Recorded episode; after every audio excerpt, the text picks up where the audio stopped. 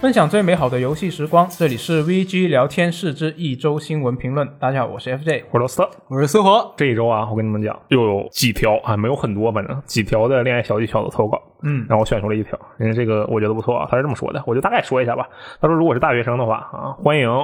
去参加这个辩论会。你们参加过辩论会吗？辩论队？啊、我大学的时候呢，我去旁听过。哦哦，哦就我，因为我当时不知道这个辩论赛究竟是什么东西嘛，我就去旁听。好奇然后了我，当时就觉得，为什么他们都在聊一些完全没有标准答案的事情？比如呢，有例子吗？啊，例子忘了，但反正就是一些、呃两个答案你都说得通的，哦，那肯定的呀，这就是辩论的意义吧？我觉得，可能是吧？嗯，就比如说苏火长得帅不帅，我们就可以辩论一下是，那我对觉得帅。啊。那完了，当然没有反方辩手。 接着说啊，然后这位朋友呢是这么说的，他说，嗯、建议加入辩论队，这样的话呢，辩论队嘛，这里面首先女孩子很多，哦，你看，它这明显就是一个男性视角啊。我们目前为止好像还没有收过这个女性用户投来的这个恋爱小技巧的投稿。可以理解，嗯， 可以理解。说清楚啊为什么可以理解？可恶！ 我们的男性用户当然是比较多嘛。啊，你竟然直接就说了出来，好啊。然后他是这么说的，他说这个女生很多嘛，因为即使是他们这个学校是三比一的男女比例，但是即使是这样的情况下，啊，女性的这个辩论选手也是要比男性这个多一些的。这样呢，就有很多的这个聊天的机会，就可以和女性聊天，而且最重要的是，就不用担心没有话题啊，因为你们都是辩论队的，你们就可以辩论啊，嗯，从第一天晚上一直辩论到第二天早上，这是他原话啊，不是我说的。啊嗯， OK，然后他说还有一点就是说，辩论的时候呢，也可以展现你的这个人格魅力，因为你想啊，假设我跟你辩论，嗯然后我辩论成功了，并且是让你心服口服的成功了，嗯那么你是不是就会被我的这个无论是口才或者某一方面，至少会被我折服，对不对？有可能。对吧？啊，他就觉得加入辩论队是一个恋爱小技巧。我觉得这个小技巧也是充斥着各种不靠谱，啊但是说好像又说得通，所以呢，我就把它选了出来。嗯啊，感谢这位朋友，然后也欢迎各个大家也分享一下自己的这个小技巧啊，或者分享一些其他的事情。其实我发现啊，我们不必要非得拘泥于这个小技巧，对吧？对，嗯，任何小技巧，生活小技巧啊，只要它有趣，只要它扯淡，只要它完全用不上，就欢迎你来投稿，是的。好吧？那么我们接下来看一下这周的新闻，好不好？ 嗯，就上周不是这个黑五吗？对，黑色星期五。而且最近好像刚结束，就是这个促销期间，对对对，就哎嗯它并不是说当天一天就完事了，它还有一些后续的嘛。嗯那现在这个促销期间是已经完全结束了，然后外媒呢也是相应做了一些相关的统计嘛。嗯，就然后这个 x SS 据说是这个黑色星期五期间最畅销的主机啊。嗯，这个新闻是在上周日，因为这个新闻对嗯当时是我看到的嘛，然后我就给它调了出来。呃，但是你说上周日的时候，他发布的一个报告，应该还没有办法完全覆盖整个黑色星期五促销的时候，对不对？啊，有道理。对吧？然后，但是他说了他的数据是怎么来的。我当时大概看了一下，他说的就是分析机构啊，其中他一共有两家分析机构得出了同样的结论，嗯，然后有其中的一家分析机构说了自己是怎么做的，他就是去抓取那些各个电子零售网站上的那个数据，嗯啊，跟那个呃各个主机相关的数据，然后哪个数据访问量最大，或者是购买或者怎么样这些东西，然后哪个数据量是最大的，那么就判断哪个是最上销的。这是我看到的一个粗略的估计啊，具体肯定是更复杂的一个算法，但这个数据应该不会有太大的问题。OK，然后他说这个呃 Xbox Series S 啊是黑色星期五期间最畅销的主机，而且这就是当时我也注意到了，就是一年前斯宾塞说过一句话，他说哎，长远来看，XSS 是会是更畅销的那台主机。但是不知道他当时有没有考虑，斯宾塞有没有考虑过这个缺货的事情，对吧？嗯我现在就想问问你们，你们觉得这个为什么？假设我们先觉得这个事情是真的啊，我们就认为这是事实，尽管它没有官方的那种更官方的数据，嗯但是假设这就是事实的话，你们觉得为什么 XSS 是黑五期间最畅销的主机？嗯，所以我觉得呢，我觉得就只有一个原因，就是它 x SS 的供货量大吧。我觉得嗯无论你说什么性能呀，呃，那个有多好多好，各各台主机的差异如何，在没货都都其他都免谈，就是你有货，那你可能就卖卖的多。能买得到，首先，对，嗯嗯，而且就是呃，我有些朋友在国外嘛，有时候我跟他聊国内一直抢不到，就是国内抢货可能就是超级机器人大战这种情况，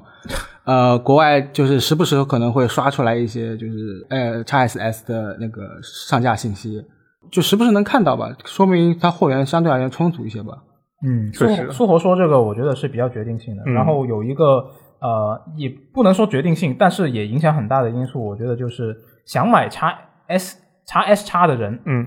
他在持续很久抢不到 x S 叉之后，嗯，他看到有货的 x SS，他也会心动。啊，这样的吗？你对，是是因你为说的我是你我自己这吗？就是我的亲身体验。啊啊啊！对我真的是每次我关注他，呃，你有没有补画？没有，有没有补画？啊没有。特别是那个日亚，因为我一直在盯那个日、日亚的，你买 Xbox 是可以直邮嘛？嗯，所以我一直在盯那个日亚。然后我最近发现了一个网站，它可以给你标出来最近它什么时候补过货。嗯，然后我看了一下那个日亚，它上一次补货什么时候呢？是二零二一年的一月份，哦，就真的一直没有补货。这么久，对，但是 x SS 呢，它就补货就相当就相对来说就频繁一点。那所以你在像像我自己体验就是，你一直抢不到的话，你会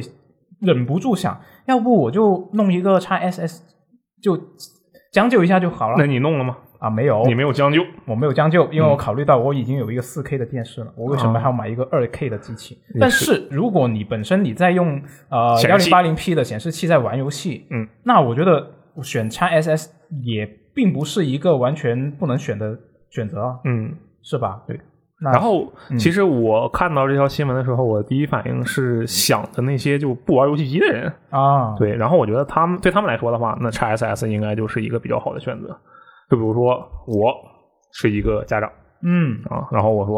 我靠，黑色星期五了，买点东西给这个孩子当圣诞节礼物。我一般应该不会这么干啊，但是就是时间跨度可能有 点长，我们就假设啊，他是给孩子买圣诞节礼物，嗯，而这孩子喜欢玩游戏，他没有任何的主机，那我一看，我靠，这有一个二九九，这好便宜啊！对，而且这个东西好像能玩大部分人没什么问题啊，能买能玩很多很多游戏嘛。嗯，而且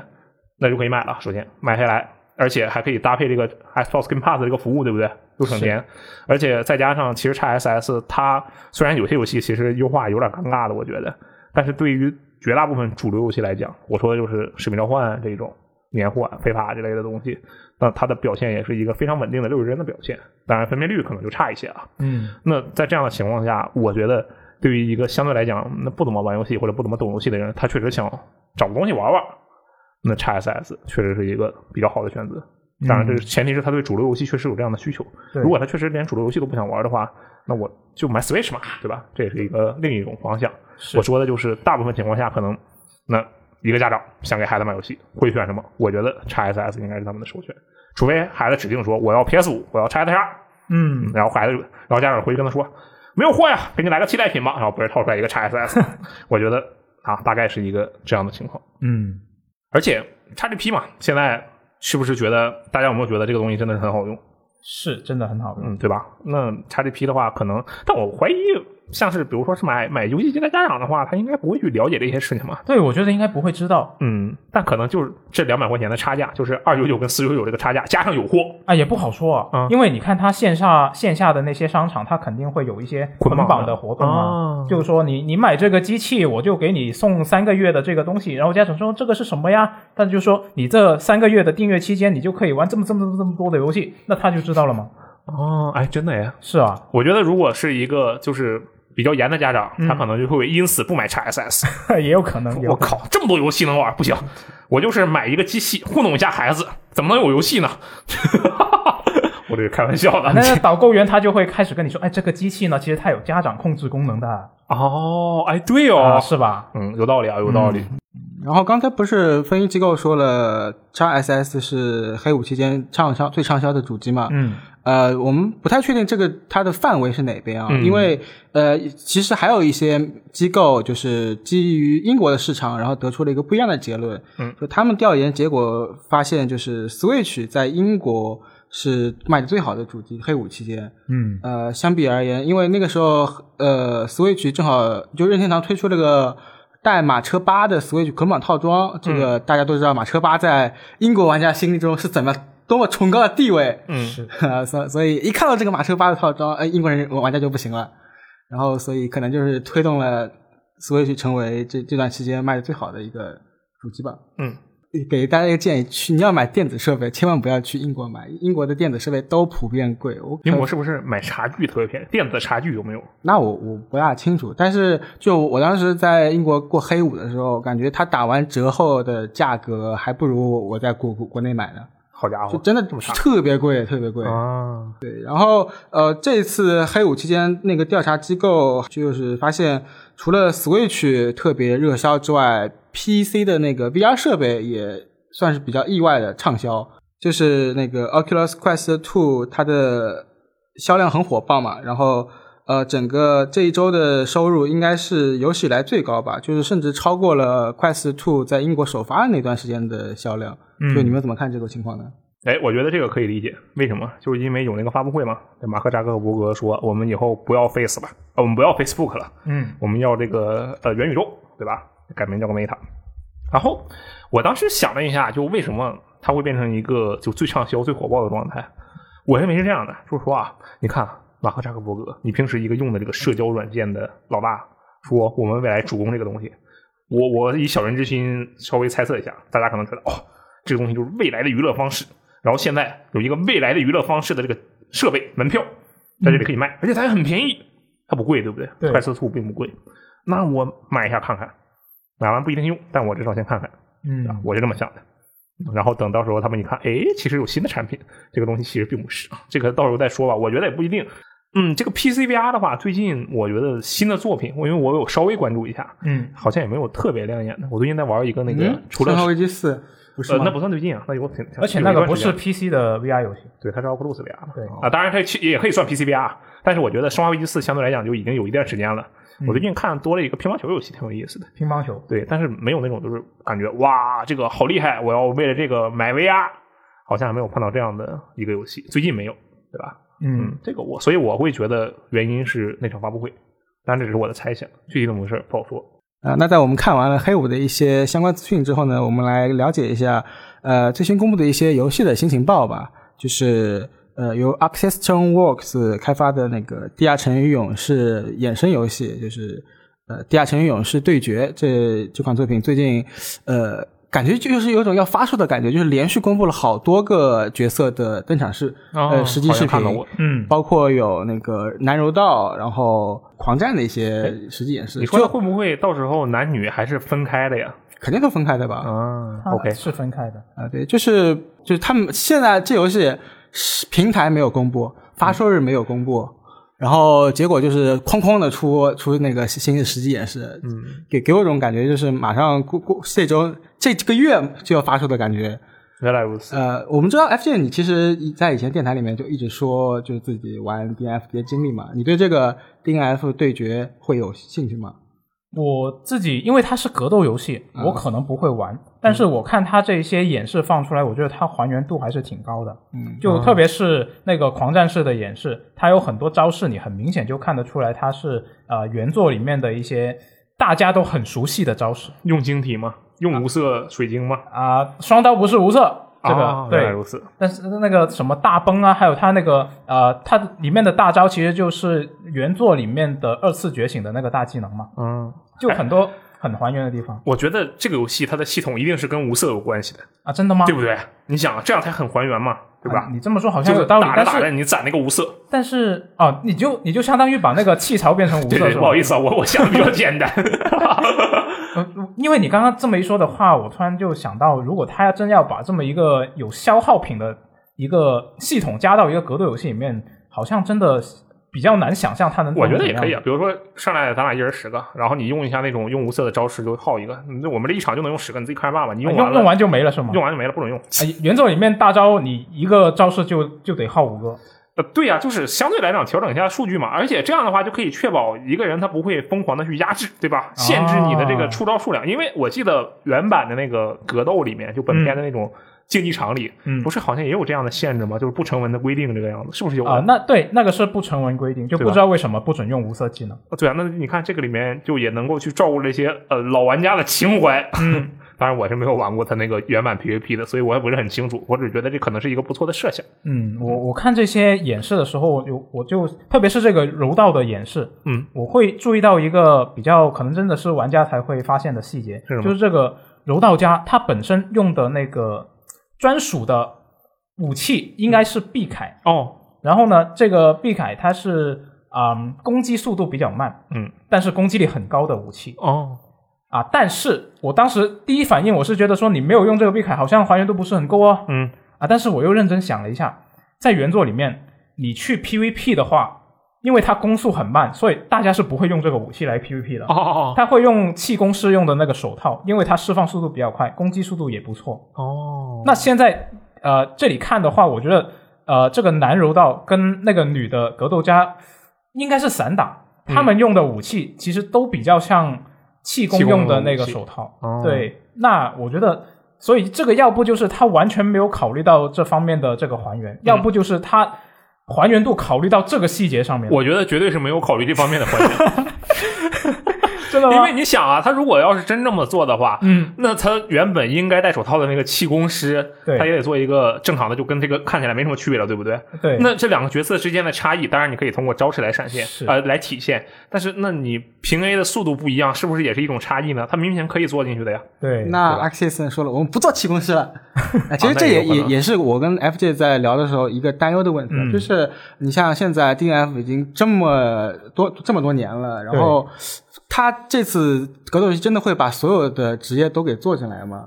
就我觉得有比可较能啊难。。那召唤怎么做？就是满屏幕都是小人儿，就来跑来跑去，对吧？我觉得挺帅的呀。有这个召唤可能是这个是另外一个话题了，就是召唤这个职业做到格斗游戏里面要怎么去对啊设计？就我感觉就有很多这个值得去探讨的地方，而且很有趣。嗯，我一看到这个格斗，因因为我以前玩 D N F 的时候，我玩过一个格斗，啊但我是散打，嗯我就依稀记着，我就咣一脚把那个关节老牛一脚踢死了。啊，我就觉得，哎，这个东西要是能还原在格斗游戏里，我就称它为师。你要一脚踢死是吗？我要一脚踢死对 面，对吧？苏活刚刚说到这个问题，就是他呃会不会把所有职业做进来？嗯，就本来我是觉得开始会担心说，像他现在公开的这些演示，他公开了什么？他公开了一个男鬼剑是个嗯黄战，然后有一个女圣职者，然后男格斗、女格斗，还有一个还没有完全的转演示职嗯放出来，但是他在第一个预告里面出现过的男枪手，啊、也不知道是什么枪是吧？呃也，不知道看起来应该是漫游枪手，因为他哦特别花哨。原来如此，对，所以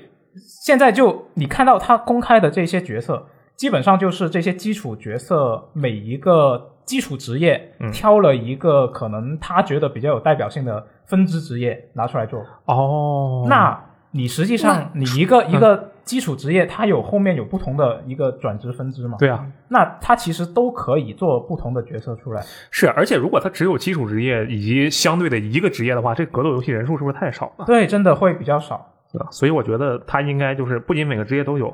每个职业呀、拿不同武器的、不同类型武器的，就还有比如说那蓝拳，我插不同的东西，我对啊的状态就不一样，啊，对啊，就很酷啊！是啊，啊，这完全是做梦，我觉得。哎不过说说到那个登场角色啊，其嗯实我我对这游戏目前为止公布的信息有一点点不满意的东西。哦，是什就么是我非常的希望他能把游戏里的一些知名的 NPC 也加进来。以前我就是初中、高中，就是其实没有那么多时间的玩游戏的，所以但是我们我会经常跟同学聊，那聊什么呢？就可能就是无端的在那边比战力。然后比那个这个游戏设定，然后聊这种东西，然后就会聊啊啊、这个什么四四大剑圣哪个比哪个厉害，然后那个使徒之间谁谁跟谁更强，当然我们都知道卡恩最强的，但是我觉得他可以把这些什么这些角色都给做进来，我我我其实非很蛮期待 的。给做哥布林，我觉得他有可能就是我猜的，他可能会把所有玩家能用的职业，嗯，呃，分支职业他也做进来，就都是可选角色。嗯然后在他家这是这是一个他游戏刚发售的状态，那在后 DLC 续对 DLC 他再啊给你出那些、呃呃特殊的角色 NPC 那种。我靠，终于可以暴揍塞利亚 了，这么开心吗啊？塞利亚哦，你很说到难塞受利亚，就是发现了一个让我震惊的事实：塞利亚竟然是使徒，哦，他就是最后一个那个使徒。其实这这个东西我们之前就是也一直聊嘛，就是那个因为以前使徒这个设定早就早就已经出来了嘛，但是都不知道最后一个使徒是谁。他说只是有个 title 叫做什么“知晓秘密之人嗯”，牛然啊！后然后发现，哎，原来塞利亚真的就是震撼到了我。嗯，啊我我已经完全不记得塞利亚在原作里面他有过，呃，在演出里面有过战斗吗？有过战斗的场景吗？我我印象中是没有，我大概是一六年、一五一六年左右弃坑的没有，他是二二零年，就是去年才刚刚宣布这个事情。啊，是吗？我妈呀！是，我觉得这个游戏你真的要做那种 DLC 啊、新角色啊，它真的完全有很很多选择可以做。嗯，就参考一下那个碧蓝航幻想，嗯，对吧？是，差点说错，嗯，行，可以期待一下。但是像刚刚苏活也说了，这个游戏它现在也没有公布平台，也没有公布发售日，是吧？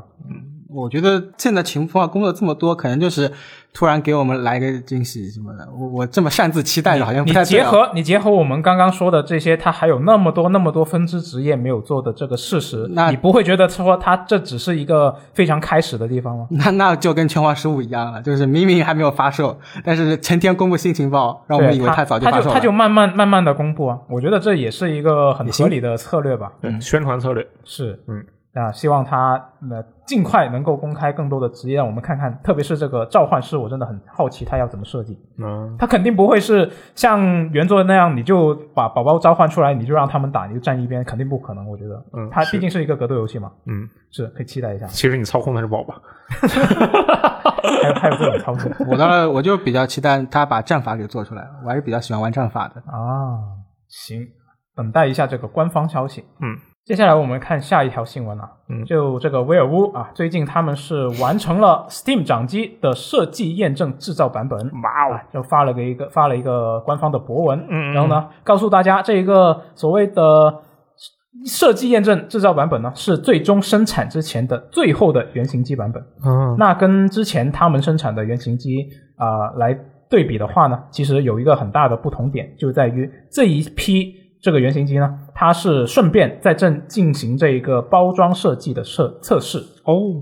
就他给他做了一个比较正式的包装。嗯官方说呢，这会是二月份将呃在顾客面前呈现的一个最终包装，嗯，就是到时候第一批买到这个 Steam 掌机的玩家，他们看到的包装就会是这样子嗯，啊。那这个包装我看了一下，我觉得它这个包装就非常的简洁。是，是一个牛皮纸纸盒嘛，然后呢，外部就基本上没印什么东西，就仅仅印着一些必要的警示，嗯啊，什么防水啊、易碎啊什么的。然后呢，你打开那个盒子呢，内部它的盖子部分呢，它会用很多国的语言印着这个印刷着这个 Steam 掌机的一些使用场景，怎么说？比如说有一些比较正常的什么乘坐高通交通工具的时候嗯，啊，什么地铁啊之类的，啊，坐船呐、还有不正常的，啊，还有不正常的，嗯，啊，不正常的就是呢，什么在月亮之上，什么在潜艇里面他在聊我，嗯啊山上的朋，月亮友、之水里的朋友、呃，铁窗里的朋友，啊，都可以玩这个 Steam 掌机，可以的，也也很有 道理。然后它的呃包装里面的内容物呢，其实也比较简单了、嗯就是一个掌机本体，然后用一个官方的便携包装着，嗯。然后除此之外呢，就是一条电源线，就没有其他东西了。啊，我知道了，他就是想怎么说啊？说，哎，你拿着这个我的掌机，你买完之后，你现场给我拆了，把这包拿着，把那些电源线拿了，你给我立刻走。为什么？防止黄牛哦啊！我瞎编的， 啊，也好像也有但对道不理，对？可以这么做，对不对啊？也可以啊。然然后它特别特地的也把这一个包装盒设计的就不太有让你就觉得哇这个好精美啊，我得把它留着。对，或者我你把这个东西都拆掉了，对不对？对然后把这个便携包你拿着，手提电源给你装个小袋子之类的。嗯，接下来呢，把这个包装的那个牛皮纸啊，哎，给你剪下来一块儿，保证你这上面的东西都有全部的信息，因为它肯定是重复的嘛，对不对？啊对，确保它有全部的。然后这个纸片你也自己留着，嗯。哪来的黄牛？No 黄牛，好吧？可以。然后，但是我觉得他这个官方的博文放出来，最冲击我的一点是，嗯，他的官方的拍摄手法实在是太强怎么说？啊、我其实不确定是他拍摄手法的厉害，还是他的这个包装设计的厉害。嗯嗯，就我看他的照片，我就感觉这个 Steam 掌机好小巧啊！哦，你们有这个感觉吗？你你看他照片，你觉得会是一个哎，好像很小的一个设备对，我觉得这个原因，首先我有这种感觉，啊？其次我觉得这个原因里面有猫腻，是这样的。首先啊，它空间利用率利用的很好，嗯对吧？就像你拿到一个那个 iPhone 的那个包装盒，你也会觉得比较小巧，嗯，或者 iPad 的包装盒，你就觉得哎这好薄啊，因为它就是做的很薄，贴的很近嘛，对吧？对，我觉得这是第一点，很紧凑啊，以及包装盒外面它也很紧凑。第二点，我觉得很重要的是什么？它的那个说明书啊，还有它那个包装盒上的字啊，字体都特别的大。啊，这一下子就反衬过来了。你平时会觉得啊，你这个字应该是多大的？正常生活中你看到的说明书上的字是多大的？对，然后他给它放大，一照片一拍就觉得，哎，这个好像好小哦。嗯，但他之前已经官公布过官方的这个数据嘛，就是无论尺寸还是重量这个样子。对，我们都知道这是一个堪比 XSS 的大货，是对吧？这个大家也是不要被图片所欺骗啊！到时候自己仔细想想，这个东西其实是蛮重的。对，很奇妙，很奇妙哎，。你们期待这个东西吗？我哎想买吗？？我呃，你非要说的话，就想要和不想要两个非要选一个的话，嗯那我肯定是想要。嗯，但是你要说买不买，这个还得考虑经济情况是不是，嗯还就还能买不买得到之类的。你觉得你会用它吗？这么说吧，想用吗？如果就这么说吧，如果我现在手上我就有一台，那我肯定会用狂玩儿，狂玩儿。嗯 OK 我就我把我所有所自己所拥有的一些啊、独立游戏，适合全下载在好掌机，对我就全下在里面。这个东西啊，我现在对它的有一点信心。嗯为什么这么说？因为呃，我知道很多开发者都已经收到了开发机，已经很很久了，嗯收到这个东西的开发机很久很久了。嗯，那么我觉得大家应该不会就这么说，嗯，那就让它暴力移植吧，应该不会这个样子。就是可能真的会很多游戏对这个呃掌机进行一些专门的适配与优化。嗯那我觉得游戏体验应该会不错。嗯那主要的问题就是这个东西是不是太重了？那这个没有办法，就当锻炼了。呃，同样的，对于一个 Steam 游戏库来讲，那这个东西确实是很有吸引力的。我把这个东西啊放到我的车里，首先，假如我有车的话，放到我的车里，放到我的车底。然后呢，我有一位朋友，我们两个去开高速，一个人开，另一个人就玩儿啊。然后到了休息站，另一个人开，另一个人啊不行，那俩人得休息啊。就是开高速的时候不要这么干。但是我觉得这种使用场景是不错的。我觉得可能唯一要担心的，除了重量就是续航的问题，这个可能不大有毛病。嗯但是游戏本身的体验上，我是比较相信它的。嗯，那这个新闻其实我看的时候，我还有一另外一点比较在意的，就是他说这个这是最终生产前的最后一批这个原型机的版本，嗯，那就意味着他拍这个照片的时候，他可能还没开始最终生产，很有可能。或者是他刚开始最终生产，嗯，是吧？对那你看他二月份他就正式给已经预定的玩家发货了，嗯，那现在到二月份也没多少时间了呀。是的。那我觉得这个就完全能够从侧面去反映出这一个他第一批预定的玩家那批货究竟有多少，就嗯真的很少，有可能限定版，是真的是能够预定到的玩家真的非常幸运。确实啊。嗯，到时候那我看们看期待一下这个下一批官方的开启预定是什么时候。嗯那接下来我们来看下一条新闻好了，下一条新闻呢就是这个《战地》系列啊，E A 官方在本周它是公布了一个消息，他就说呢将会对这个《战地》系列进行一个重大的调整，哇哦将会变成一个互相联系的宇宙。嗯那苏活给我们介绍一下。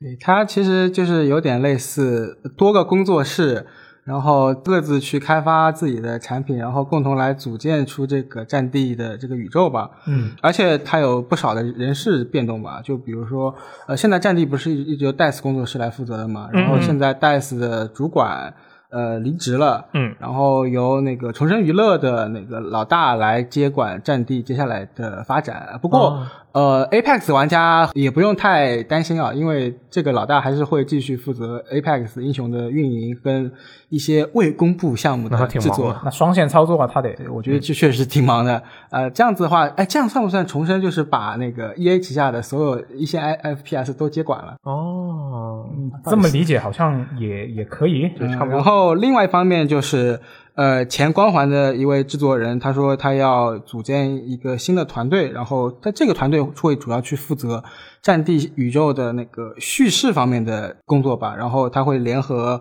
DICE 跟那个《战地二零四二》门户模式的那个工作组，然后来在角色塑造跟故事上下一些功夫，然后。呃，前棒机的那个创始人现在也，他后面成立了一个新的工作室，他现在也在开发一款《战地》的手游，嗯，预计是二零二二年发售。哇哦，就感觉扑面，就是接下来的几个月或者几年里面，就好像我们应应该会经常听到《战地》这个名字。确实，而且我看这个新闻感觉特别有意思。为什么啊？就这个同城娱乐工作室这个领导，他以前是干什么的？搞 COD 的，然啊后现，在过来搞战地来了。挺有意思啊，这个事情本身有比较有意思。嗯、我当时看了这个新闻，首先我其实是有一点有一点烦躁吧，可以说，嗯这样的，就它确实吧，有很多这种感觉哦，很靠谱啊，这样的规划，对吧？但是这都是他我我们未来要做这些事情，我们未来要做那些事情，他说了很多关于未来的事情。但是现在呢，啊，我很觉得很困惑。现在它有第一个大型更新啊，它第一个大型更新啊，没有错，我们先聊一下第一个大型更新吧。啊，第一个大型更新呢，中间有有一些争议。我们先问你这个问题啊，就是说它有一个争议是什么呢？它给其中的一个专家加了个皮肤，嗯那皮肤是圣诞老人。你想，二零四二的一个未来战场上，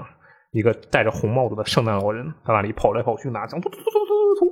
啊，你们觉得这个加入的这个举措怎么样？就是说有一个圣诞老人皮肤在《战地二零四二》里，这个事情你们会有什么觉得呃不好，或者觉得哎还可以吗？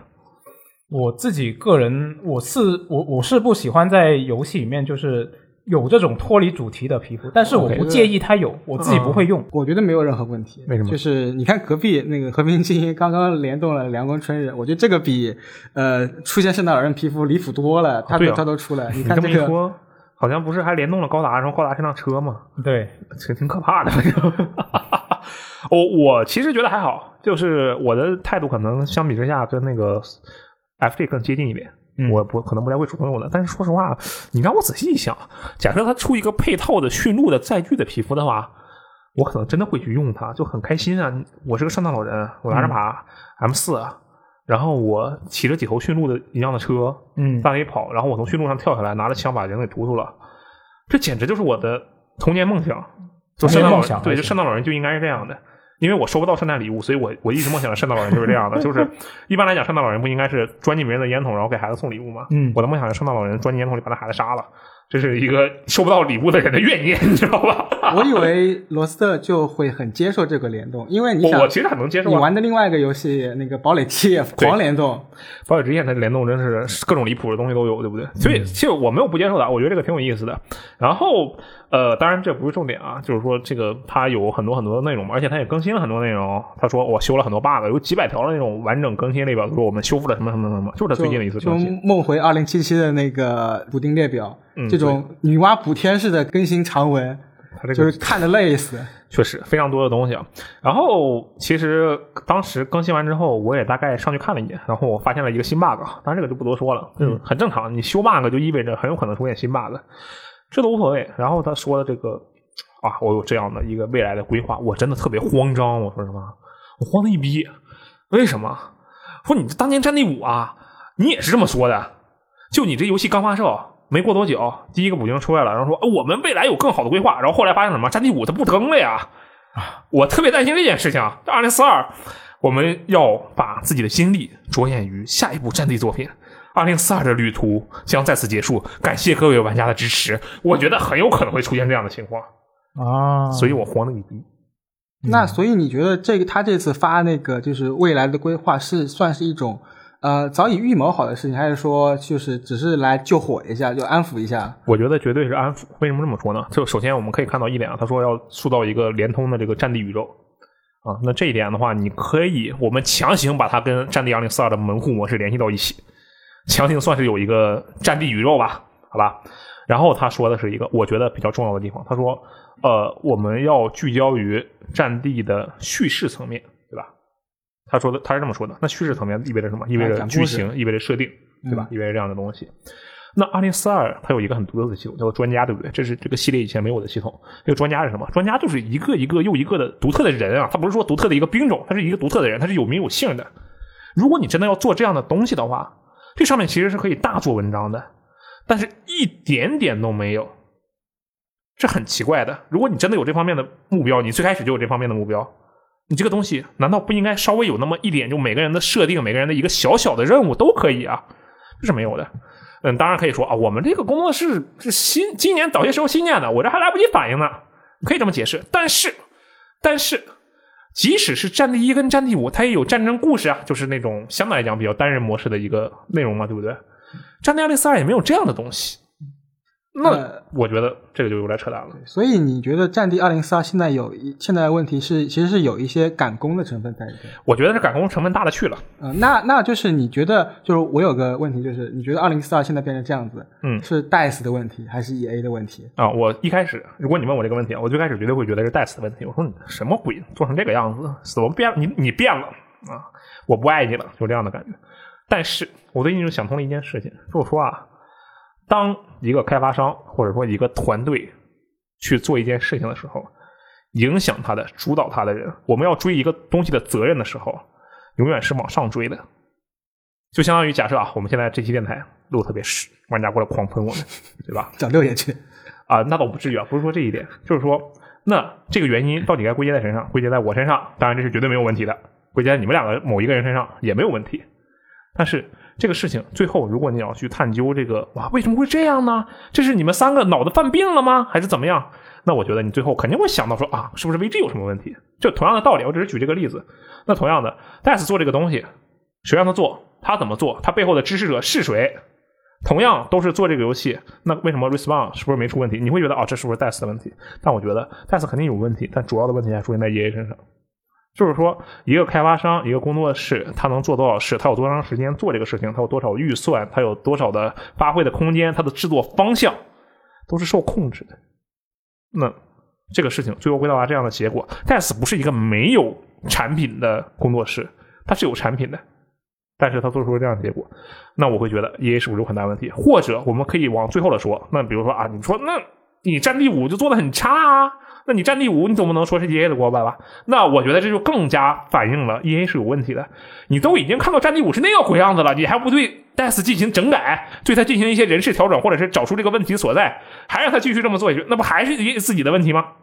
对吧？所以我会觉得这个事情还是 EA 的责任比较大。那我们就说回这个新闻本身啊，就是、呃，他不是 E A 给给我们描绘了一个宏伟蓝图嘛，确就实是说我们要做一个战地这个宇宙。那其实他有没有一一丁点就是说说动 你，啊，那太戳痛了！就是你你会会畅畅想未来会有我我战超地期待的，我跟你讲，就战地的作品出现吗？我主要现在不太相信爷，就前有圣哥，然后后有战地五，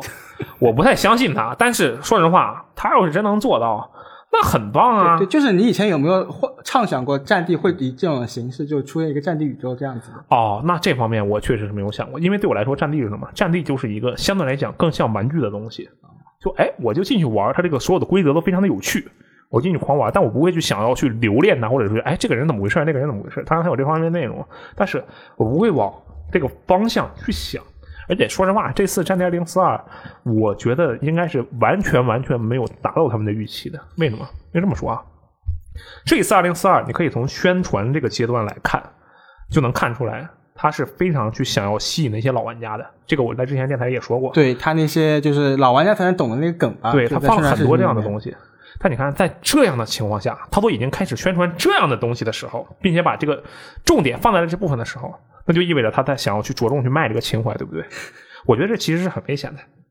假设有一天，假设我有一天，我跟这个听众朋友们说，我说，哎，朋友们，不要忘记以前雷电老师、大力老师、张老师还在的美好时光，我开始卖情怀了。那是不是说明就我快滚蛋了？我觉得就就很简单的一个逻辑，或者我就打算不干了，就这么简单。如果你要在做一个向前进的产品的时候开始卖情怀，而且并且是一个主推的东西的话，那就意味着你没什么东西可说了，你只剩情怀了。那在这样的情况下，它确实这么宣传下来，它也确实有些新的东西，但是最后到来的结果，我们现在可以看到，这二零四二的情况是比较糟糕的。那它未来是很危险的，我真的很怕它。还是那句话，更新一年，它肯定要更新一年的，因为它机票它卖了。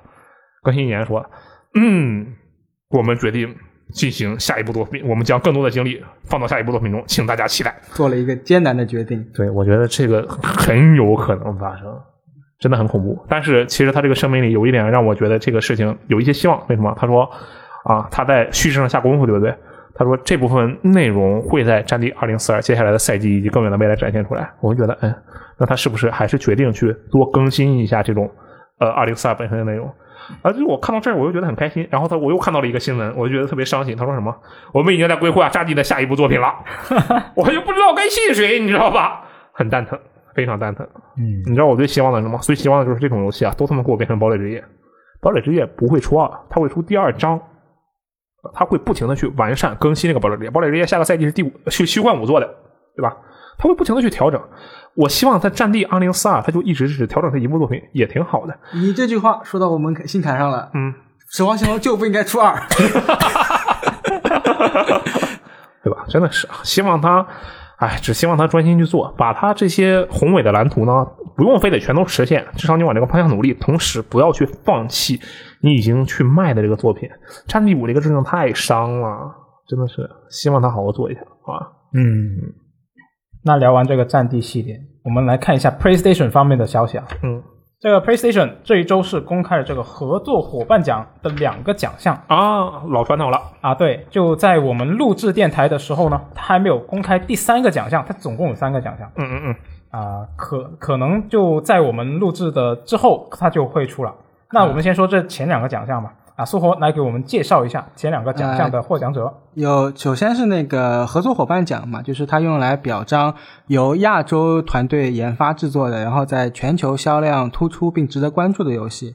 然后今年总共有五款作品获得这个奖，《破晓传说》、《嗯最终幻想七重置版剑奏》，嗯，还有《最终幻想十四》，以及《机动战士高达：战斗行动二》，还有《尼尔：人工生命 Versions 一点二四七四四八七一三九》。好家伙，点点这这这五个游戏全部都是万代南梦宫娱乐和 SE 的，厉害了斯科威尔艾尼克斯。卡普空怎么回事呢？卡卡普空在后面，啊，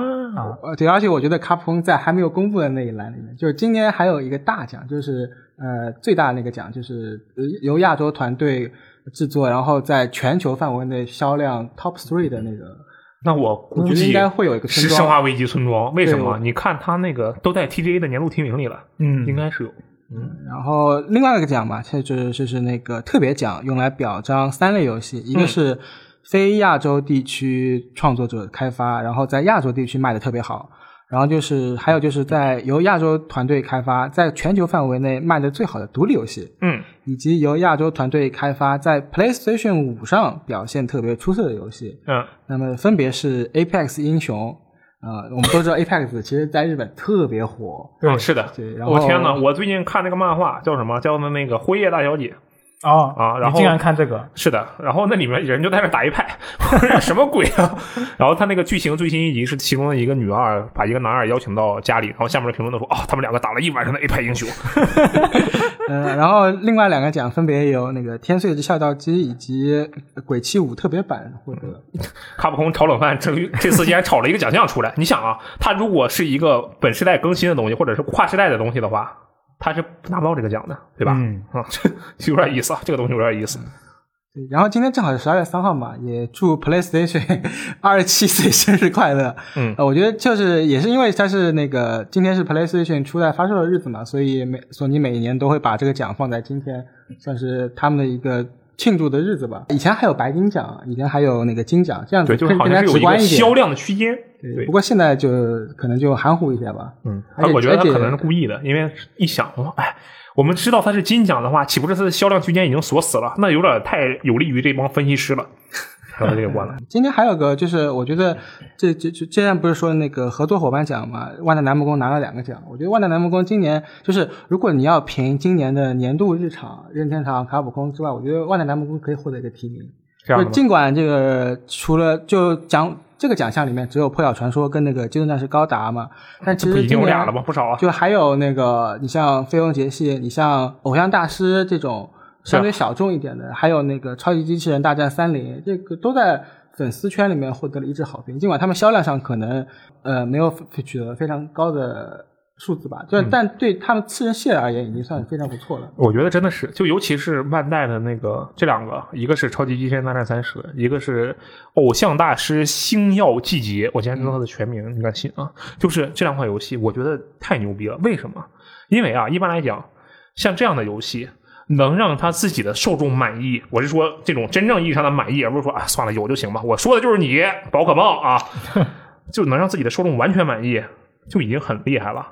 然后他还能鼓到玩家说：“我靠，这个东西真的是史上最强的一座，而且你不玩，你即使你不是这个系列粉丝，你也可以来试一下。”我听好多人说这句话，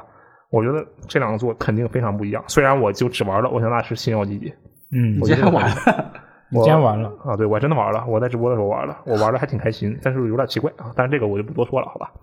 然后正好提到 PlayStation 嘛，这个双十二，国内天猫和京东应该都有一批一批货源吧？嗯看看那个呃存货量好像还挺多的，有一万台吧，哇哦大家到时候不要忘记去抢。当嗯天开卖。哎，那聊到这里，我觉得是时候说一下啊、这一周我们所知道的这个 PlayStation Plus 的会免游戏以及哇哦嗯 XGP 的新入库游戏了，这两个我觉得都非常的刺激确实，啊。我们先来说这嗯个 PlayStation Plus 吧。年底了要冲业绩，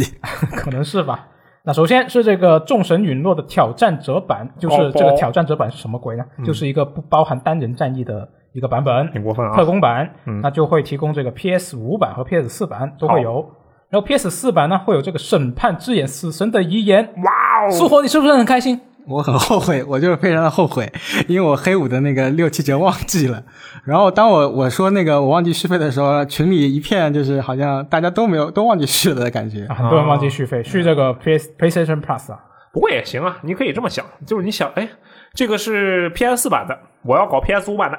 我那我我估计还是会到时候开一个月吧。我开 PS 加会员，我都是一个月一个月开的，就是有有需可以的求或者可以说的这个你就月订阅一下，这个然月后再的取消那就可以了个。某个游戏特别好，然后我就领一下。挺好的，挺好的，嗯就相当于你花一个月的月费买这四款游戏，我觉得很值啊，讲道理啊。还有什么来着？啊，还有这个 DC 呃乐高 DC 超级反派我跟你讲，这游戏太牛逼了，是吗？这比《审判之眼》牛逼，真的吗？啊对我来说，啊， 但《审判之眼》首先我也玩了啊，《审判之嗯眼》很不错，但是对我来说，DC 超级反派特别牛逼。嗯，它唯一的缺点就是它机票卖的有点多，啊，那呃它 DLC 这卖得有点个多它这个提供的应该就是一个标准版是吧？没有错，但是很好玩。啊，标准版也已经足够好玩了。啊你可以扮扮演各种反派，啊所罗门·格兰迪上来你就背了五句诗哎啊，背了五句诗可以对，周一落地 啊，啊，对，查然后除了这个乐高游戏之外呢，还有一个致命躯壳，哇哦啊，这游戏就一般其实是一般是吧？，对，但是这个游戏也很有乐子，它能变硬，变硬还对，是它是个魂 like 游戏啊。然后你就去砍人家，但是魂游戏你要防守的话，你就举盾在那挡嘛，对不对？嗯它这个怎么挡？它就呃变硬，随时都能变硬，随时随地变硬。啊，它自己就是盾对，然后它比如说你挥一半，然后突然变硬，然后对面砍过来的时候，你嘣儿就被你弹开了，这时它候好你就完像了。还有各种各样的躯壳，不同的躯壳有不同的效没果。有错，这个致命躯壳，躯壳代表着什么？躯壳其实都代表着不同的职业。这有一个战士的实体，也不是实体，是他的躯壳。嗯你的灵魂寄生到其中，你就变成了战士。哦旁边有一个盗贼，你的灵魂寄生到其中，你就成了盗贼。嗯这几个游戏都很有乐子，但是这个《众神陨落》我不知道 啊，没有玩，没有玩过。嗯，反正呢，十二月七号就可以开始领了，大家我觉到得时候可以试对一下。哦这个这个月的会面真的很厉害啊，对玩一下玩一下。对，然后接下来我们看这个 XGP 啊，XGP 也很厉害啊，XGP 也很厉害啊。你十二月上旬有什么游戏呢？有这个《光环无限》哇哦，这这个战役，的战役，对的战役部分因为它多人也是免费的。是，然后还有这个还有这个《海贼无双四》哇哦，海贼无双四进 XGP 真的是完全没有想到，确实啊、正好正好我我之前也没有体验过，就就肯定这次要试啊一下。我也打算去玩一下。嗯、除了海贼无双四，还有那个呃 FF 十三的那个呃13二杠二对13杠二还有那个新露谷十三杠二，就是 FF 十三好像它本体在主机端呃就没有中文，是的然后但是 PC 上有，但是那个雷霆归来跟杠二都有中文，对，在主机上都有。然后这三个游戏在 PC 上是都有中文的，还有这个《星露谷》是吧？对。对，星露谷可以玩多人模式哦。我觉得它多放点这种带着多人的呃单人游戏挺好的。这样的话，大家没事在那还可以连个机啊。嗯，而且我跟你们讲啊，我现在推荐一个这个里面没有说的游戏，好吧？这个 XGP 里，我对我推荐一个，其实是十一月末加的一个游戏，嗯叫做什么呢？叫做 Before We Leave，就是在我们离开之前吧。哦，是个什么游戏啊？？这是一个，首先它其实是一个模拟经营游戏。这个哦首先不要丧失兴趣，好不好啊？首先不要丧失兴趣。这个游戏讲的是什么？就说我们啊，一堆人在这个地底，有一天说我们来到了地上。为什么在地底呢？因为很久之前啊，我们这个世界环境有很大的变化，我们在地底生活了很久。来自深渊，对，然后我们嘣儿现在上来了，然后我们就在啊一片大陆上开始建造自己的这个呃基地吧，算是要嗯保持这个生存，比如说做点吃的呀，砍点木头啊，建点东西啊，啊这很正常。然后就是这游戏的亮点，游戏的亮点是什么呢？你会发现，哎，我在这个岛上只能获得一种科技资源，这个科技资源呢用来研究东西嘛，但是我研究研究就到瓶颈了，我还想研究新的东西，怎么办？这时候我们就要扬帆起航，啊带着岛上二十多个小木小小人儿，就开始在这个星球上不停的去寻找，找下一个陆地。你就在那四处找，哎，找到一个陆地，你就跨上去。这时候你会发现，哎，这个新的陆地上有新的资源，你就开始在新的陆地上展开自哎己的这个基地。这时候啊，你会发现，哎，我这个新的基地上有一些东西是我原本的基地上有，但我这里没有的，怎么办？这时候你要在这两个基地上开始进行一个贸易航线。哦，哎，两艘船在中间来回跑，运你这些东西。然后一般来讲，这一个星球上会有三个岛，你就在中间包好每一个岛。我这个岛就是专门用来产资源的，这个岛就是专门专门做建设的。紧接着，你把所有东西都做好之后，我就发现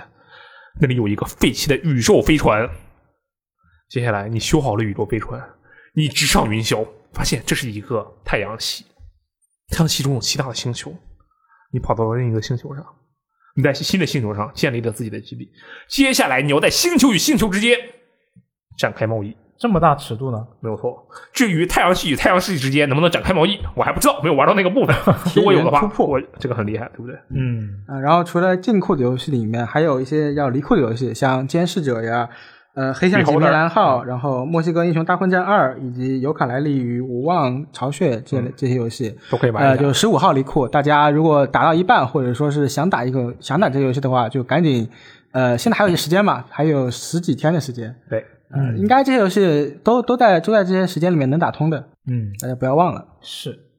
哎，那接下来我们来看一下读编往来啊。 OK，首先呢是上一期的这个一周新闻评论啊，这位朋友啊，我不知道他的 ID 应该怎么念，我就念字母好了。啊 j a l e k 我猜的。 J I A L C 这位朋友呢，他就说听到阿罗说在我的世界给女孩留言啊，他就突然想起来一件往事啊。他说当时啊，当时他跟这个初恋在一起的时候呢，因为他们是同公司不同部门好家伙，办公室恋情，啊，对，没错，嗯，然后呢，公司服务器可以通用啊，他们竟然就在这个公司服务器里面建了一个文档，把想说的话、相互就写下来嗯哇，啊。然后呢，因为这位朋友呢，他是上夜班啊，他想这位女朋友的时候呢，嗯，不方便在夜里发信息。哇哦，那第二天呢，这位女朋友她就会打开文件写下来回复他啊，然后呢，为了防止被别人发现或者篡改啊，还会用这个压缩文件来加密哇哦，啊，密码是他们俩的生日。哇哦，这是他们啊，这是他今生最爱的女孩。他的意思是，首先我期期待他的这个妻子啊，或者是现任女友啊，或者是下一任前女友啊，不会看到这条消息， 好吧？不然他就真的成为下一任前女友了， 好吗？然后我觉得哇，这个听起来就很感慨，对不对？感觉是一个美好的爱情故事。我只能说我这个狗粮是吃饱了。是，嗯啊，但是这个在在公司服务器做这个事情，我觉得还挺刺激的。呃，是，但是我觉得也还好，就是几个文档而已。他们要是在里面传一些不该传的视频，我觉得是有点刺激啊了。那那那不至于，主主要是主要是他就算用了加密什么的，我感觉网管那边也会能看得到。就是如果他是那种比较正规的大公司的话，他其实会有一些什么内部监控什么的。那我觉得没关系啊，这更好啊，就是到时候就有人发现了嘛，就说我靠，我要看这两个人在做什么，然后一看，我靠，被吃一脸狗粮啊、我走了，对吧？这种刺就像你嗯那个上学的时候啊和这个同学去传那个纸条嘛，啊，然后你就跟同学疯狂的去传纸条，然后被老师看见了，老师就非常生气，说呀传什么呢？然后拿过来一看，上面写着“老师长得真帅”，你看老师就对吧？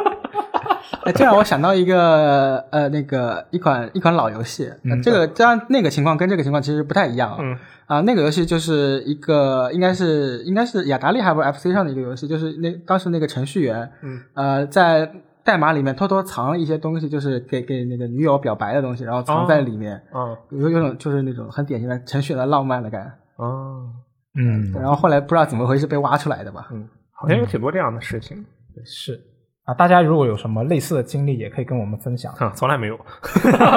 希望大家有啊，想听一下，反而不听了，这吃一堆狗粮有什么意义呢？呃，还是听吧啊，听听一听，听一听， 听一听，有点好奇，看看你们拿公家的资源会做怎样的事情。这么刺激然后上一周呢，还上了一期电台是《笼中窥梦与造梦之人》，就是、呃阿罗跟骑士还有《笼中窥梦》的制作人一起来聊一聊《笼中窥梦》这个游戏一路以来的，就是怎么制作出来的，以及它的游游游戏里面一些制作者的一些想法思路吧。嗯包括甚至还有那个制作人他读书的时候的一些经历。嗯，呃，包括还给，如果你想做游戏的话，他给了一些建议什么的，就听得很彻底啊！劝退一下。原来你真听，好， 非常感谢苏果。然后这位这位读者呃这位听众神的共犯者呢，就是他留言说，呃，不论是游戏、绘画还是小说，任何艺术创作最难的就是第一步。当你踏出第一步之后，剩下的就是一步一个脚印走下去了。嗯，确实，好像任何事都是这样的啊。对，嗯不只是艺术领层次领域，包括你就包括我晚上做个饭，我有时候可确能实，都还早上得起床也是这样 的。我想起当时刚进 VD 的时候，然后六爷跟我说过差不多的话，就是六爷说你这文章怎么还没开始写？我说我是想不明白。他说你不要想了，你先随便写两笔都行，就一定先写，先写完之后一切都顺利了。嗯，但是这个这个可能还得看看性格。就我的性格就是会那在那种是那种我在真真正动手之前，我会把整个过程先在脑子里面模拟一遍。哦像做饭的时候也是，嗯嗯，那你很厉害，那你很安全。呃，可能是吧。实但是这这其实我觉得这个你也可以说是行动力不足啊不是，我这说明你很有规划。啊是吗？啊，多个角度去解读，好吧？啊我其实之前也是，就是一直写不出东西嘛，就然后 FJ 当时给我个建议，就是你先随便乱写，想到什么写什么，最后最后你尝试去把这些东西拼凑起来，然嗯后其实就相当于你呃用另外一种方式开了个头，可以这，样会好一点。啊，我有跟你说过这样的话吗？我都不记得了。然后还有一位听众竹风之灵这位朋友留言到，就是游戏很有创意，然后谜题也不错，但是游玩过程中出现数字不知道接下来该怎么办的疑惑，嗯感觉缺乏连贯的逻辑性支撑。嗯，啊，我觉得他这位朋友这么评论的话，他可能是一位对自己要求很高，然后决心在玩这个游戏的时候绝对不看提示，连他那个高亮提示都不看的人。他说的是逻辑上的连贯性嘛，不是说提示上或者说解谜卡住，他可能说的是我没有卡住，但是我觉得这个故事有点奇怪。但问题是，他说的是游玩过程中不知道接下来要干嘛。如果他看了那个高亮提示的话，我觉得应该不会，哦因为他那个太太明显，他有一档高亮提示是直接告诉你是哪哪两个个画面东西里面可以的拼哪个元素之间要进行一个交嗯互。那说明他可能是想要一个追求自我内心驱动。可能他开的是那个挑战模式，他就会把所有的都高亮出来。我觉得他可能是这么想，就如果是我的话，嗯因为其实我有一点点这样的想法，我是有的，我是这么想的，就是说我玩这个游戏，我确实知道啊，下一个可能是这个木马跟另一个木马拼到一起，啊嗯知道，但是为什么我为什么要这么做？哦，你也没告诉我呀，我搞不懂啊，那我就不太想这么做。我觉得可以理解，因为我是这么想的。但后来我说服了自己，嗯，我是怎么做的呢？笼中窥梦，梦梦就是没有逻辑的呀，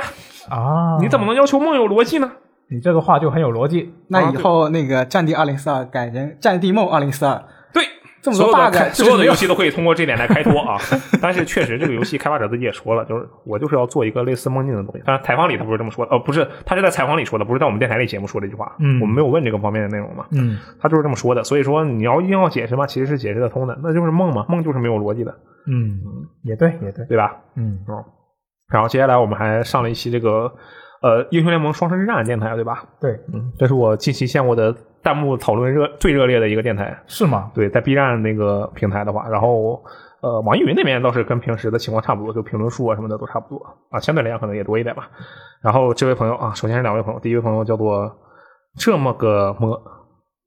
不知道这个名字是什么意思啊。对，然后他说，他说其实我觉得取这个名字，他说其实我觉得取双城战这个名字啊，完全是因为名字要为整个联盟宇宙服务，不可能只取一个只涉及第一季的名字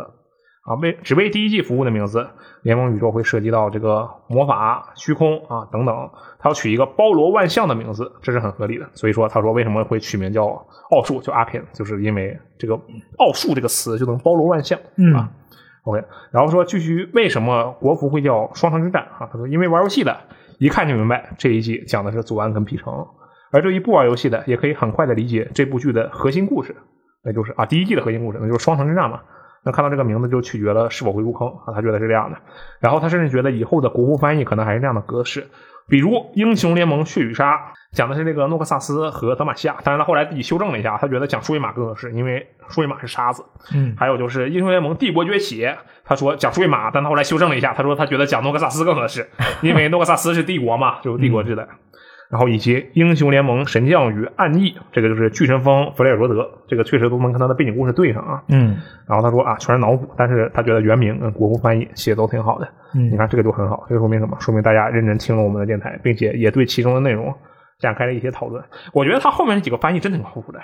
雪与沙》讲舒伊玛真的挺好的，很很贴切，非常贴切啊。然后这是一位朋友，另一位朋友是讨论一下关于剧集内的一个翻译，就这位名朋友名字叫做六言飞鱼，有点可怕。他说，当这个谢老板就是嘉宾点到“我们都长大了”这句的时候，他突然有了共鸣，他想起自己小时候也搞砸了很多的事情，很多人都不看好我。现在啊，我现在啊，我长大了，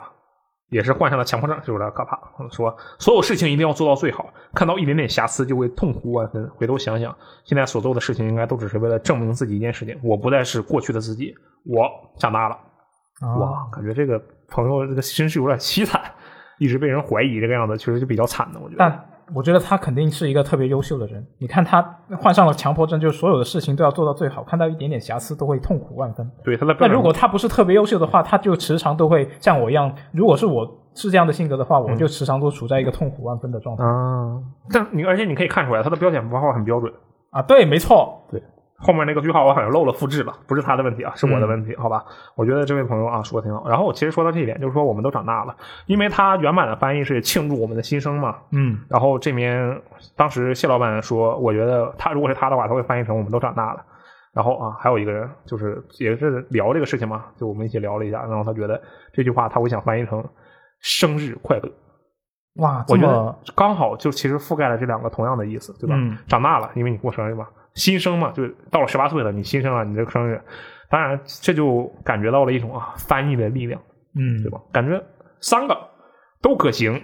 三个都会传达出不一样的感觉，我觉得这个是很有意思的事情，对不对？没错。嗯，那看完这个啊读编往来，我们最后来看一下下周我们可以期待什么游戏啊？好其实有一个我们之前已经说过了，就是这个《光环无限》那是我下下周周的重点游 戏，我下周还期待这个 DC 超级反派，对吧？可以，可以，可以。啊，然后呢，还有就是十二分钟，下周呢就可以在啊 PlayStation 上、PS 四和 PS 五上玩了。你然竟后还然有专门提了 Switch 这个游戏，为什么呢？啊、因为它可以在上面玩了呀。那但说是之前可能有很多没有 PC、没有在 PC 上玩，也没有在 Xbox 上玩的朋友，你喜欢这个游戏吗？我觉得还行吧你，评价怎么样？你觉得？我觉得还行啊。哦，就它值得玩。不对，我就至少我没有会觉得说我玩完这个游戏之后，我觉得我之前玩的这段时间我都是在浪费时间，我去干点别的更好什么的，也是至少不会是这啊有样。道理，有道理。哎，对，说到光环无限啊，嗯，我给大家提供一个畅玩光环无限多人的方法哦，啊。这个是我们说下周发布的是这个战役，对不对？啊对，啊，这个我就不管了啊。说这个多人啊，他最近不是有一些问题嘛，就是说什么经验值很慢、升级很慢这些东西，但他不嗯是会慢慢调整嘛？他已经调整过一些了，现在升级已经比较正常了。我给大家提供一个玩的方法，怎么说是这样的？你看这个光环无限啊，我可以大胆预测到后面可能每周都会有一个跟 Battle Pass 以外的有关的活动，比如说它前段时间就是断裂天来嘛，就是一个可以获得五十盔甲的活动，对吧？嗯，我们接下来啊，就只在有这种活动的时候才玩《上线光环无限》这个游戏。哦，这样的话，你就可以同时做两个任务，哇哦，你又能拿 Battle Pass 的经验值，你又能获得那些活动里的外观啊、武器啊、道具这种东西，皮肤，对不对？嗯，我觉得这特别棒。那我平时想玩怎么办呢？嗯，我平时想玩我就忍住，忍着，忍着，因为你平时玩多了，你可能一到活动的时候，你就会很累，你就开始有这种上班的感觉。嗯，好东西留着，好钢用在刀刃上，对吧？现在不玩，你以后肯定会特别想玩。这时候你去玩，性价比就很高，你就可以同时解锁很多很多的东西，因为一段时间没有玩，又会玩的特别快乐，还能治你的电子游戏阳痿，哎，对不对？好像很对啊。完美哦！嗯我跟你讲，以后啊，我们要对自己拔高要求，什么服务型游戏啊，不玩的。服务型游戏不就是想骗我在线吗？想让我一直在玩，我不玩的。但是假设我现在在这个时间玩，你就能给我特别大的收益。我一个劲儿玩这个游戏，平时你给我很多 Battle Pass 的活动，现在只是 Battle Pass 已经不能满足我了，你还要还有其他的活动，我能同时做三四个活动，两三个活动，嗯，那我就来玩一下啊。你看，这就是典型的我被游戏给玩了，我就导致我不能在想玩的时候玩 它。嗯但是我跟你讲，我这是什么？我这就是对上班是打游戏的一种反抗。哦啊，你想让我天天都玩，对不对？我就不，我就要等你给我足够的甜头的时候，我再玩，可以吧？可以嗯然后下周除了 FJ 刚才提的两款游戏之外，还有一款非常重磅的作品，就是《最终幻想十四六点零版本》，它那终于不是国际服吗？对国际服，但是我我相信很多国内玩家就是去过国际服玩的。说到这个国际服啊，现在国际服的账号卖的可贵了，啊，是吗？我决定去练一个，然后给它卖掉，等切 了，可以吧？呃对然后预购玩家的话，今天应该就能玩上了。没有错。我发现他们最终幻想十四的玩家都很怎么说，很有这个嗯自觉吧。他们会宣布一下，说我开始玩七点零了，但是大家不要怕，我不会剧透的。每个人都这么说一句，我不知道为什么， 挺有意思的。然后下周还有一个大事儿吧，就是 TJ 嘛，之前对我们已经说了好几周了。嗯，呃，TJ 上应该也还会公布一批新游戏，说不定会有一些，比如说当场发售的游戏，马上就能玩到的游戏。我跟你讲，我大胆预测一波，我大胆预测一波，如龙组嗯，哦，新作真的吗？ TGA 为什么感觉有点不太搭哎？公布，确实不太搭。首先确实不太搭啊，而且我觉得一般来讲你不会往这方面想，嗯，但是，首先我以为他会在 TGS 上公布。我为什么有觉得他一定要公布一个东西？我说的不是《如龙八》，也不是什么审判之是、审判之这、审判之那的东西。我说的是如龙，但是不是八，是外传，不是正统续作。嗯比如说什么剑参那种类似的东西。为什么如龙系列在新主机上的第一部作品，原创啊，这是独占新主机的，得是外传，这是它系列传统。嗯，那 PS 五已经发售一年了，对嗯不他推对？出了《审判之誓那不算，那不是如龙啊，》啊，行，对吧？我觉得它是时候公布了。我一开始以为它在 TGS 上会公布，啊就是一个什么如龙，呃，百爆，就我瞎编嘛，就类似这种东西。但它没有，我觉得 TGA 上它一定得公布一下，嗯因为我觉得这个东西它明年要卖的。你知道如龙这个组习惯很好的，它公布一个东西几个月它就卖了，它不像某些厂商它就能硬拖，对不对？其实你要说公布的话，我觉得你非要说的话，它《如龙八》也已经公布了呀。对，但是算是如龙八是正传，哦，重点在于它不能是正传，所以我觉得它一定有一个东西没有公布，不是正传的如龙，并且会在明年登陆次世代主机，并且只有次世代主机。同时，这一款游戏啊，可能也会跨到本世代啊。同时，这一款游戏一定得在今年公布，不然的话，它没什么好的时机了。嗯，对吧？今年 TGA 是个不错的选择，但是又一想，好像一般来讲，这种如龙组也不会在 TGA 上公布东西，所以这就很奇妙。嗯我们看一下，我觉得会有，有好道理吧？。那我也预测一个你觉得会有什么？啊，今天其实有另外一个呃传闻，嗯，我们刚刚说的新闻里面没有包含在内啊，就是这个《黑客帝国》，啊，有网友发现了一个，他据说他声称是在这个 PSN 的后台嗯后端去呃找到这个数据的，嗯，是一个 PS 五上面的《黑客帝国》游戏。哇哦！然后呢，外媒就有外媒去推测这个东西，如果它真的有的话，可能会在 TGA 上公布。你会然后很就期待吗？伴随着这个呃《黑客帝国》第四部这个电影，就一起起出来是吗对一起来宣发。哦，对我我自己会有点期待。对，主要是我这几年啊，就是配合影视宣发做出来的游戏，好像都不怎么样，所以我不是特别期待。 我其实很期待《黑客帝国》，但是我是说游戏啊，嗯但是不是说这一款游戏。我期待的是什么？我期待的是《黑客帝国》，它必然会跟《堡垒之夜》联动。啊！我要买那个皮肤，皮肤，对吧？ 嗯，它肯定会联动，我觉得怎么想它都会联动的。然后，然后，然后把你那个堡垒之夜姜维克的皮肤放一起，没什么区别。好像 也是啊。哎，我我知道嗯了，我知道了。那他那个《黑客帝国》皮肤是什么样呢？就是把以前 John Wick 那个皮肤加一点绿色的字在后面飘着换上换一套衣服啊，衣服也不用换，你就直接在后面飘着。啊，也是哦。那可以搞那种年轻一点的，就是前三部曲的那种皮肤嘛，啊，对吧也可以换个发也型可以那个样子。是而且《堡垒之夜》下个赛季会变成虚幻五嘛？啊，对嗯我，还看了剧透呢，我跟你讲。但其实不是剧透，它没有剧情的，啊没有看剧情这方面的东西。说下一个赛季整个地图会颠倒，颠倒还行。就是它原本在它有一个上面和一个下面嘛，对不对？嗯它那个下面会变成上面，原本在海里的东西会翻过来，嗯然后有一个巨好看的一个广告，这个样子，期待一下，到时候玩一下。是啊，这么一说，搞得突然就对这个 TGA 很很很有期待的东西了。啊我本来对这跟 TGA 一没什点么关期系都没待有。啊，这不 打钱，啊，打钱，没错，打钱。行，那我们就这一期节目就说到这里啊，我们就下期节目再见了，拜拜，嗯拜拜。拜拜。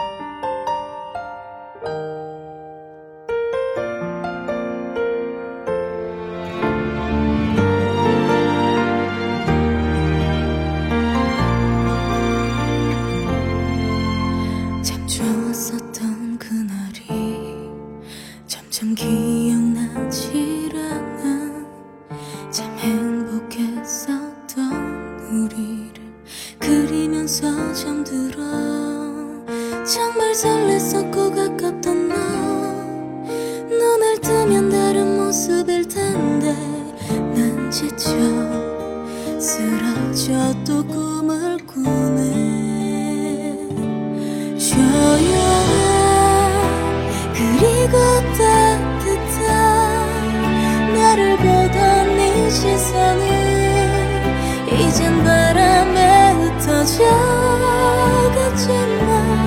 언젠가 우리가 약속한 그날 이젠 다 왔잖아 눈앞에 네가 서 있는